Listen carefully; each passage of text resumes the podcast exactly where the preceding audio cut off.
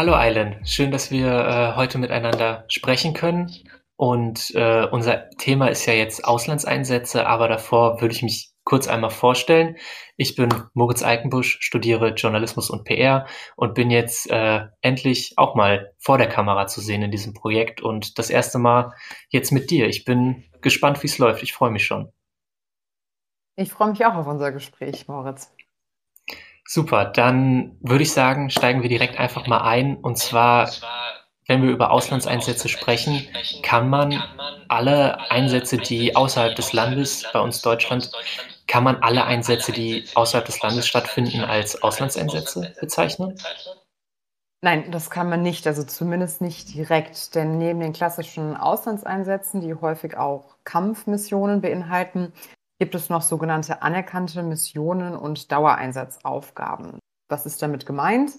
Mit anerkannten Missionen ist beson eine besondere Verwendung gemeint. Es ist zwar vergleichbar mit einem Auslandseinsatz, aber kein Einsatz der Streitkräfte im Sinne des Parlamentsbeteiligungsgesetzes, das auch deswegen keine Mandatierung des Bundestages nach sich zieht. Ein Beispiel dafür ist, das können wir auch gerne gleich nochmal vertiefen, die sogenannte, sogenannte Enhanced Forward Presence in Litauen, wo die Bundeswehr seit Anfang 2017 stationiert ist und ihren Einsatz dort vor Ort auch jetzt wurde es zumindest beschlossen vor ein paar Wochen auf dem NATO-Gipfel deutlich ausbauen wird. Zu den Dauereinsatzaufgaben, das ist sogenanntes Risiko- und Krisenmanagement, genauso wie die Gewährleistung von Unterstützungsleistungen zum, äh, zum Schutz deutscher Staatsangehöriger im Ausland. Okay. Du hast ja jetzt schon so ein bisschen angesprochen, ein bisschen differenziert, welche Art von Auslandseinsätzen es gibt. Kannst du uns darüber was erzählen? Welche gibt es denn überhaupt? Also äh, quasi auf funktionaler Ebene gibt es verschiedene Funktionen, die die Bundeswehr erfüllen kann und soll, zum Beispiel internationales Krisenmanagement, beispielsweise Stabilisierungsaufgaben, aber auch Trainingsaufgaben. Genauso gehört dazu Beratung und Ausbildung, aber auch internationale Katastrophenhilfe. Und im Bereich des internationalen Krisenmanagements war die Bundeswehr in den vergangenen ja, gut 20 Jahren besonders aktiv. Darauf wurde sie auch zugeschnitten, also auch in ihrem Auftrag. Das hat sich seit 2014 allmählich verändert. Das sehen wir jetzt insbesondere unter dem Eindruck des russischen Angriffskrieges auf die Ukraine, dass die Bundeswehr genauso wie alle anderen NATO-Mitgliedstaaten sich wieder verstärkt auf die klassische Landes- und Bündnisverteidigung konzentrieren wollen, was ein, ja, was ein anderes Fähigkeitsprofil beispielsweise nach sich zieht als internationales Krisenmanagement. Teilweise gibt es aber auch Einsätze, Auslandseinsätze, die unter dem Schirm der sogenannten Ertüchtigungsinitiative laufen.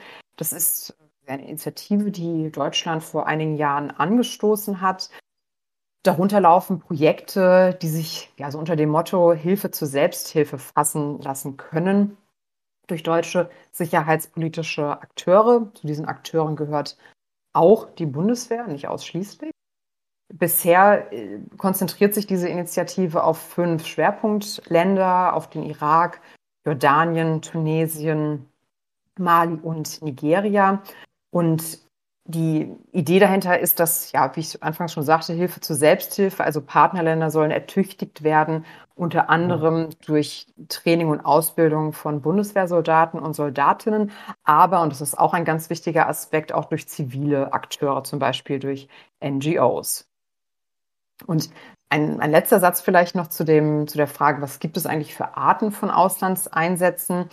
Die können, das ist auch ganz wichtig zu unterstreichen, in verschiedenen Rahmen stattfinden. Entweder im Rahmen der NATO, dort war die Bundeswehr über sehr viele Jahre bis im vergangenen Jahr in Afghanistan engagiert. Dann gibt es aber auch noch Einsätze der Vereinten Nationen, genauso wie der Europäischen Union und dann sogenannte, ja sozusagen Coalition of the Willings, internationale Koalitionen. Da ist ein Beispiel der Kampf gegen den Islamischen Staat unter der Führung der USA. Und in diesem Zusammenhang ist ganz wichtig, nochmal zu unterstreichen und zu erwähnen, dass Deutschland immer im Verbund mit seinen Alliierten handelt, also niemals alleine und ähm, auch immer dem ja, der, Maßgabe folgt, dass ein Einsatz durch ein UN-Mandat gedeckt sein muss und völkerrechtskonform sein muss. Okay, da sprichst du schon mal was ganz Wichtiges an, worauf wir dann auch äh, gleich eingehen werden. Erstmal die Frage, du hast ja, finde äh, find ich ganz schön die Formulierung Hilfe zur Selbsthilfe, also darunter fallen ja auch die Stabilisierungseinsätze. Gibt es, äh, ja, blöd gesagt, kann man da eine Rangordnung erkennen oder wird situativ entschieden, okay, jetzt äh, Hilfe zur Selbsthilfe oder erstmal Beruhigung vor Ort durch etwas militärische Einsätze?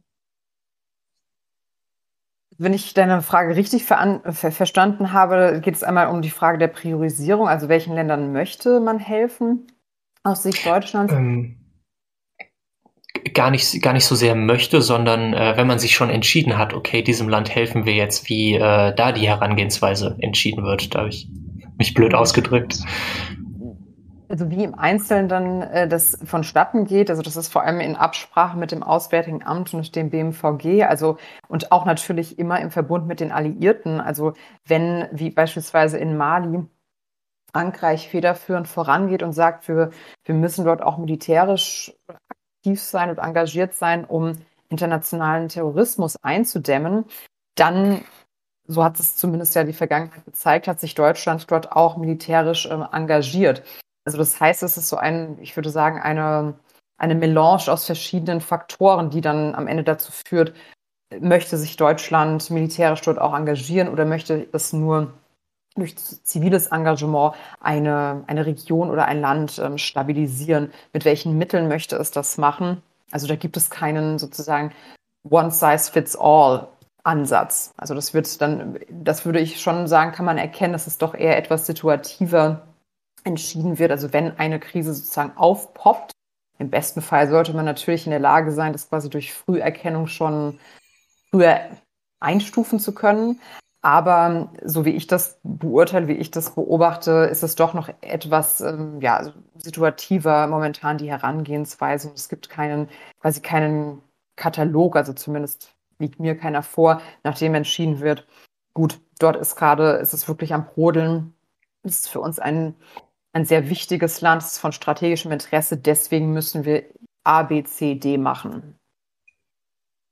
Okay, also ähm, ja, das situativ und wirklich einzelfallspezifisch einfach darüber überlegt wird, ist dann das Vorgehen, kann man das genau. so sagen. Du hast, genau, du hast nochmal ein richtiges, äh, wichtiges Wort äh, eben in den Mund genommen in diesem Zusammenhang.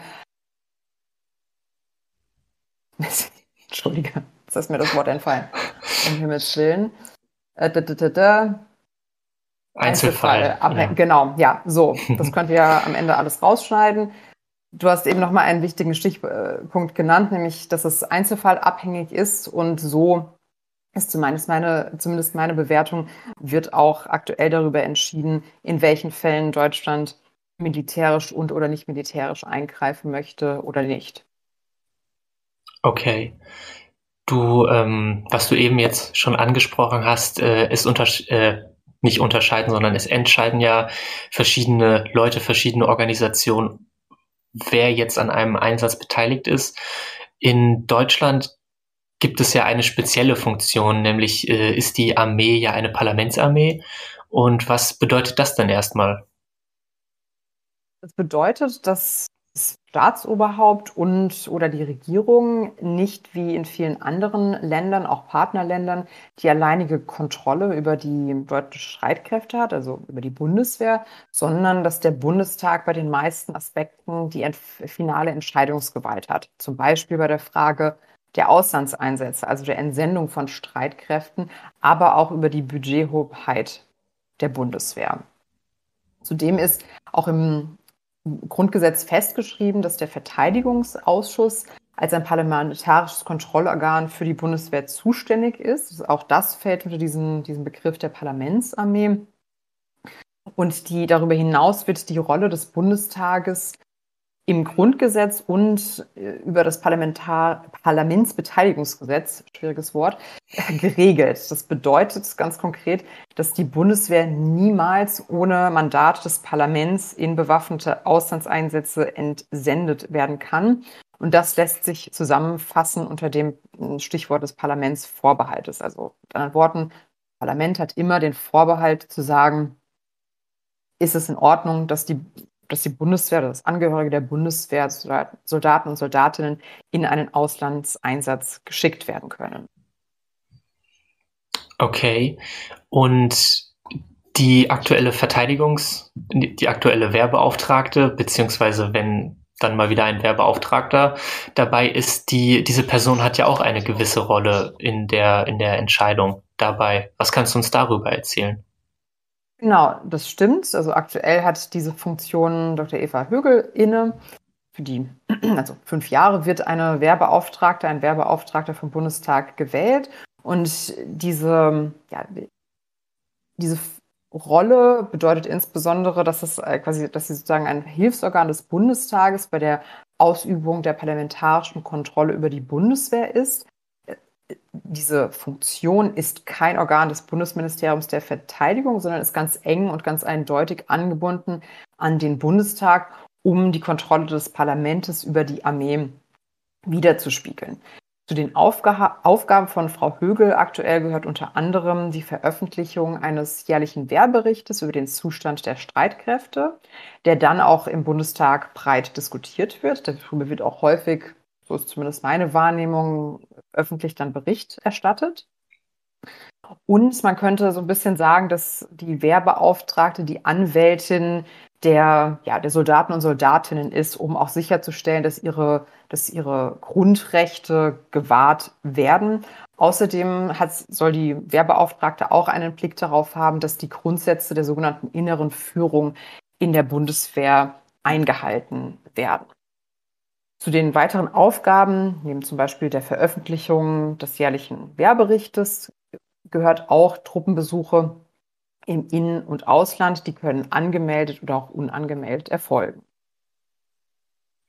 Okay, also eine ganze, ganze Reihe an Aufgaben, die da anfallen. Ähm, Im Bezug Parlamentsarmee gab es ja 1994 einen ich sage mal, sehr wichtigen Gerichtsbeschluss, der nämlich besagte, dass die Bundeswehrkräfte, dass die ja in NATO-Einsätzen oder auch in Einsätzen beauftragt durch die UN, dass sie daran beteiligt werden sein dürfen. Was äh, einerseits, warum gab es denn diesen Gerichtsbeschluss? Wie man ist, wie ist man darauf gekommen? Also in diesem Gerichtsbeschluss, hattest du jetzt eben schon angedeutet, ging es um die Frage der sogenannten Out-of-Area-Einsätze, die ganz maßgeblich und prägend für die NATO sind. Ich würde, waren, würde ich viel mehr sagen. Ich weiß nicht, ob sie es auch aktuell sind. Das ist nochmal ein anderes Thema. Seit Beginn der 1990er Jahre. Und damit war dann auch automatisch die Bundeswehr betroffen. Also die Frage, darf, dürfen Soldaten und Soldatinnen der Bundeswehr auch außerhalb des NATO-Gebietes zum Einsatz kommen und ist das verfassungskonform? Und diese, dieser Gerichtsbeschluss, der entwickelte sich im Nachgang zur erstmaligen Beteiligung der Bundeswehr an zwei bewaffneten internationalen Friedenseinsätzen 1991 und 1992 mit einem UN-Mandat, aber ohne den vorherigen Beschluss des Bundestages. Und das hatte dann ja zur Folge, dass es innenpolitisch Streit über die Auslegung des Grundgesetzes gab, also die Frage, darf das passieren? Also dürfen Bundeswehrsoldaten und Soldatinnen an, an sogenannten Out-of-Area-Einsätzen beteiligt werden? Die Entscheidung des, äh, des Bundesverfassungsgerichtes war dann, ja, es ist äh, verfassungskonform, solange, deswegen Parlamentsvorbehalt, der Bundestag vorher zugestimmt hat. Und deswegen, das bedeutet auch heute noch, also seitdem, seit diesem Gerichtsbeschluss ist gängige Praxis und rechtsverbindlich, dass alle Einsätze, in denen die Bundeswehr in bewaffneten Unternehmungen einbezogen ist, beziehungsweise ein, eine solche, ja, ein, ein Kampfansatz zu erwarten ist, dass darüber immer der Bundestag entscheiden muss.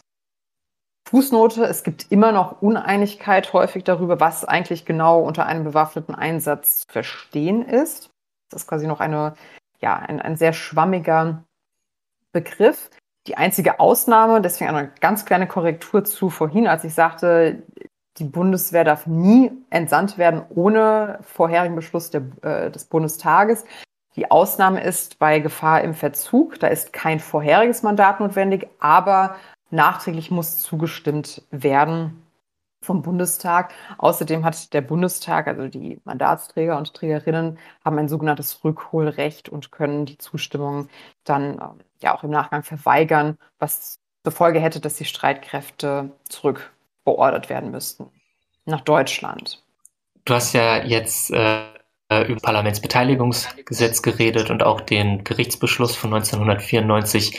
Woran kann man denn erkennen, dass das aktuell immer noch wichtig ist? Was für eine Rolle spielt das noch für uns?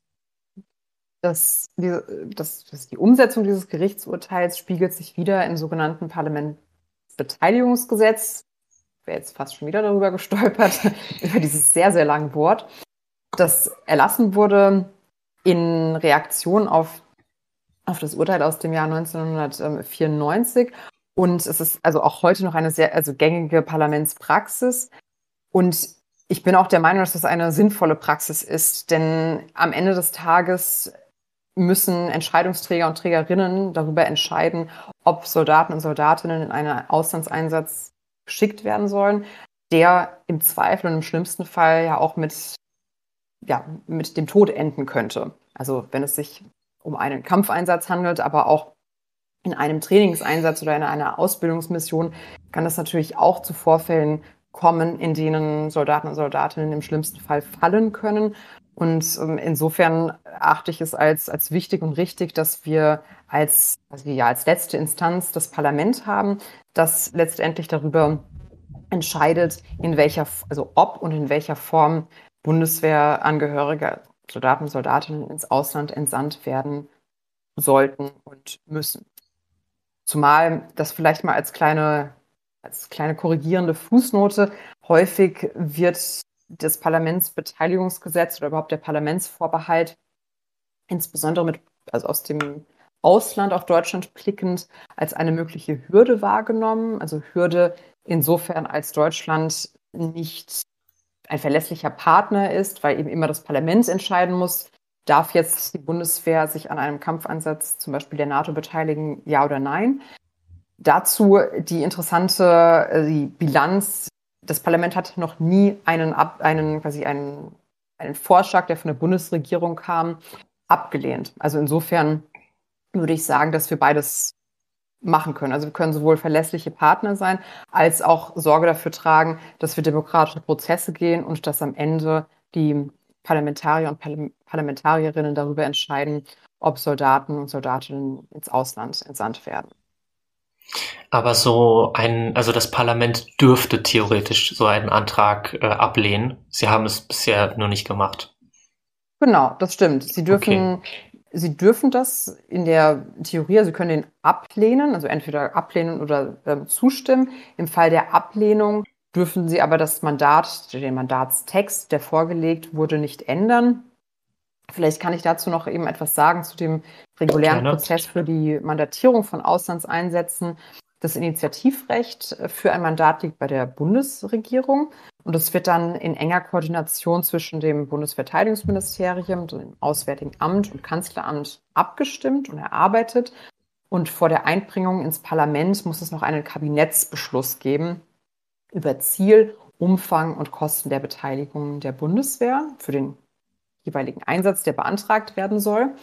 Und im Parlament wird dann in einem nächsten Schritt in den relevanten Ausschüssen darüber beraten. Das ist der Auswärtige Ausschuss, der federführend dabei ist, und der Verteidigungsausschuss, der mitberät darüber. Und dann auf Empfehlung des Auswärtigen Ausschusses wird dann über einen Mandatstext abgestimmt im Bundestag. Und dann kann eben, wie gesagt, das ganze Parlament hat dann die Möglichkeit, entweder zuzustimmen oder abzulehnen. Okay. Ein Punkt, den du eben angesprochen hattest, wo ich nochmal nachhaken wollte, und zwar meintest du, dass es ein wenig Unsicherheit darüber gibt, was jetzt als bewaffneter Auslands- oder als bewaffneter Einsatz deklariert wird. Kannst du uns was darüber erzählen, warum es da so eine, so eine Ungenauigkeit gibt? Weil für mich hört sich das ziemlich simpel an. Entweder Waffen ja, nein. Also. Hm. Ja, vielleicht versuche ich es mal an einem Beispiel festzumachen, das ich eingangs erwähnte, und zwar den Einsatz der Bundeswehr in Litauen im Rahmen der sogenannten Enhanced Forward Presence, wo es um die Abschreckung Russlands geht, um zu verhindern, dass Russland eines der baltischen Staaten oder beispielsweise Polen oder ein anderes Land an der sogenannten Ostflanke der NATO angreift. Und dort sind die Bundeswehrsoldaten und Soldatinnen zusammen mit Alliierten ganz explizit, um im Falle eines Falles, also nicht nur abzuschrecken, sondern auch im Falle, also im schlimmsten Fall auch zu verteidigen. Also das heißt, es wäre dann aus einer anerkannten hm, aus einer ähm, anerkannten Mission würde dann sehr schnell ein Kampfeinsatz werden. Aber, ich sagte das ja eingangs, so wie es aktuell steht, ist eine, eine solche anerkannte Mission nicht so ausgelegt rechtlich, dass es eine Bundestagsmandatierung benötigt. Also das heißt, man betrachtet das so ein bisschen als eine, würde ich jetzt sagen, also übersetzt ein bisschen, vielleicht auch ein bisschen flapsig formuliert, also eine Art Übung. Es wird dort ja auch zusammen geübt. Und Waffen sind natürlich vor Ort und es wird mit Waffen und auch mit Großgerät geübt. Und das unterscheidet sich zumindest in der, in der Theorie von einem bewaffneten Kampfeinsatz, so wie die Bundeswehr ihn in Afghanistan über viele Jahre durchgeführt hat. Und auch da war ja, stand an erster Stelle, zumindest in dem, in dem ISAF-Einsatz, auch der, quasi, ja, der Einsatz von, von Waffengewalt. Also insofern finde ich, also finde ich es auch etwas, etwas schwierig, diese, ja, diese Unterscheidung zu treffen. Also was ist jetzt wirklich ein, das ist ein ähm, Kampfeinsatz, was kann zu einem werden, wie zum Beispiel in Litauen, in Abgrenzung zu, zu einem Einsatz wie den ähm, in Afghanistan, wo wir lange Zeit ja auch ausgebildet und trainiert haben mit, mit den afghanischen Streitkräften, aber auch an Kampfeinsätzen, also tatsächlichen Kampfeinsätzen beteiligt waren. Also kurzum, wenn ich jetzt schon, also du siehst ja schon, dass äh, auch ich versuche quasi einen, ja, eine gute Definition dazu, dafür zu finden. Und der Grund, weswegen, weswegen ich jetzt ein bisschen ausholen musste und das doch auch in der Definition ein bisschen schwammig ist, liegt einfach darin begründet, dass es wirklich, also auch im politischen und auch im, im rechtlichen Raum und Rahmen eine, ja, eine, wie soll ich sagen, eine Uneindeutigkeit darüber gibt, was nun tatsächlich und schlussendlich mit einem bewaffneten Einsatz gemeint ist. Ja, das äh, merke ich anhand deiner Erklärung schon, dass man sich da auf jeden Fall etwas den Kopf zerbrechen kann. Du hast jetzt äh, schon mal Afghanistan angesprochen. Das ist ja ähm, ich, einer der längsten, ich meine sogar der längste Auslandseinsatz, der jetzt, äh, an dem auch die deutsche Armee beteiligt war. Was kannst du uns denn darüber erzählen, dass ähm, ich denke, wir haben es alle mitbekommen, der über 20 Jahre andauernde Einsatz, der ganze Fortschritt wurde ja in wenigen Wochen in Anführungszeichen zunichte gemacht. Irgendwie, also was haben wir daraus gelernt und was kannst du uns darüber erzählen? kann ich darüber erzählen? Ja, darüber, damit, äh, also über diese Frage könnte man mindestens eine Podcast-Folge, wenn nicht noch, noch viele mehr, eine ganze Serie füllen. Ich versuche es trotzdem mal runterzubrechen. Was jetzt tatsächlich, also was aufgearbeitet werden muss, was die Lehren sind, äh, spezifisch äh, des Bundeswehreinsatzes, das wird aktuell in Deutschland aufgearbeitet. Wurde jetzt vom Bundestag vor, vor wenigen Tagen eine sogenannte Enquete-Kommission beschlossen oder ins Leben gerufen, die Lehren aus äh, Afghanistan für das künftige vernetzte Engagement Deutschlands erarbeiten soll und zweitens einen Untersuchungsausschuss zum Truppenabzug und der Evakuierungsmission, die im vergangenen August ja auch große Wellen und auch zu Recht äh, in Deutschland geschlagen hat und auch international. Ich würde sagen, was vor allem der Abzug, die Art, wie abgezogen wurde, vor Augen geführt hat, ist das, und das ist auch keine Neuigkeit, dass europäische und deutsche Streitkräfte ohne die US-Truppen fast handlungsunfähig sind. Denn erst als klar war, die US-Truppen ziehen definitiv ab, also auch wenn es da noch anfangs Unstimmigkeiten und Uneinigkeit gab, Anfang 2021, ob es dann im Mai passieren soll oder erst zum 11. September. Also am Ende wenn ich mich richtig daran erinnere, war es ja dann Ende August, als die letzten US-Soldaten dann auch abgezogen wurden. Aber als das klar war, als klar war, die US-Truppen ziehen ab, dann war auch für die anderen europäischen NATO-Alliierten inklusive Deutschland klar, wir können das nicht alleine machen. Also das heißt, wir müssen, auch wenn ich glaube nicht, dass Deutschland oder auch andere europäische Alliierte länger hätten bleiben wollen, aber wenn sie, selbst wenn sie es gewollt hätten, wäre es nicht möglich gewesen, weil der Einsatz der internationalen Truppen sehr stark abhängig war und auch geprägt war von der US-Präsenz über die ganzen vielen Jahre hinweg.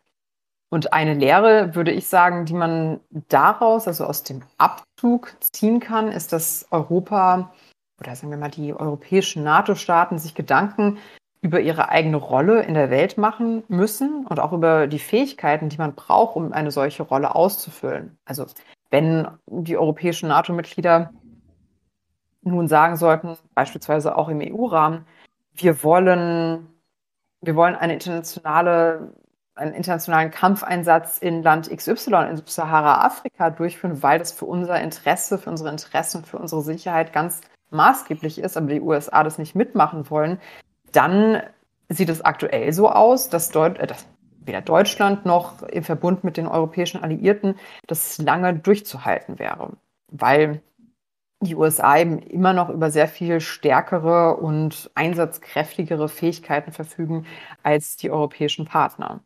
Und dass die USA immer weniger interessiert sind an, ja, es hat sich jetzt ein bisschen geändert durch den russischen Angriffskrieg auf die Ukraine, aber das also lang, mittel- und langfristig wird sich an einem Umstand nichts ändern, nämlich dem, dass die USA sich stärker auf den Indo-Pazifik konzentrieren wollen und werden und immer weniger Interesse haben werden, sich an Kriseneinsätzen sozusagen in der, im Krisenbogen, der sich so um Europa spannt, sich daran zu beteiligen, weil die Ressourcen der Amerikaner natürlich genauso endlich sind wie auch die unseren.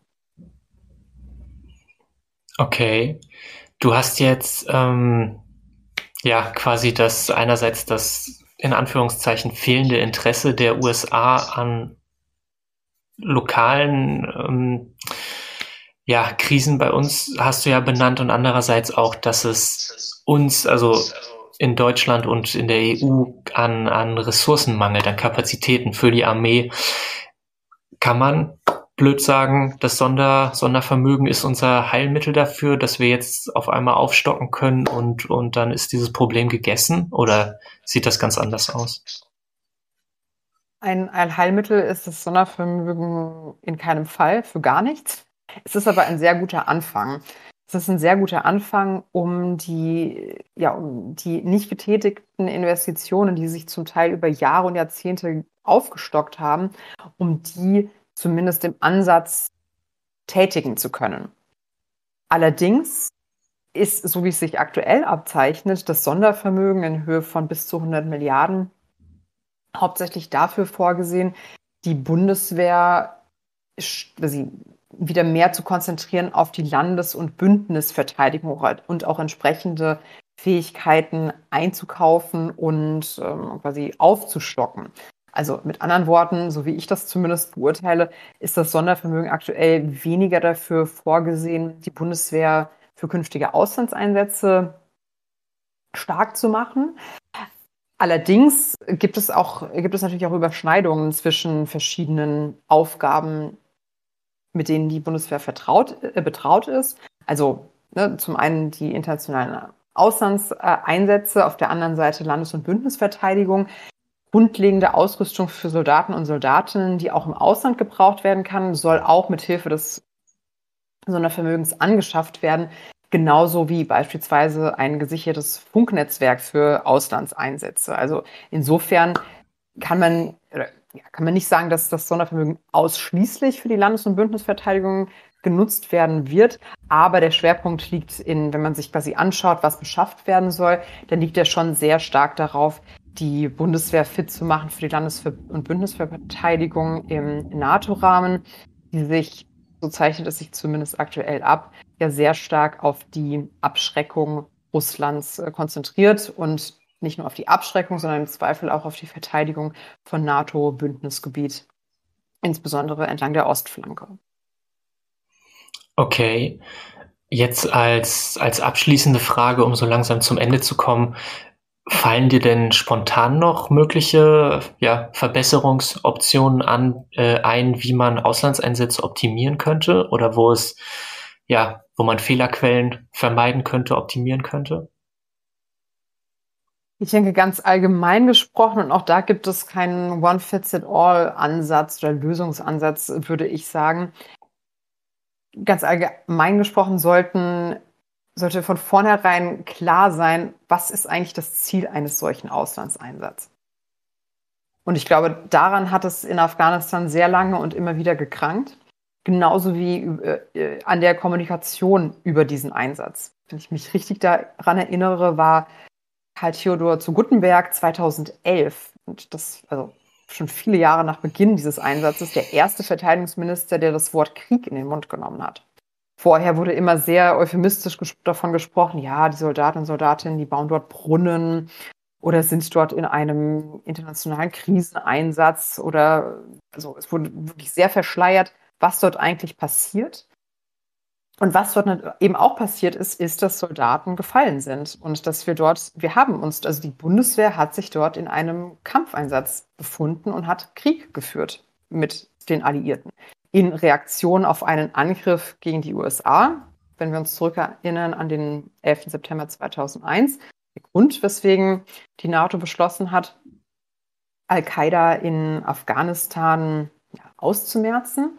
Aber was dann darauf folgte, war ja nicht mehr nur eine Terrorismusbekämpfung, sondern der Versuch, ein Land aufzubauen. Also so, das sogenannte State und Nation Building, was ein wirklich ein, ein ganz, ganz schwieriges und umfangreiches und kompliziertes Unterfangen ist.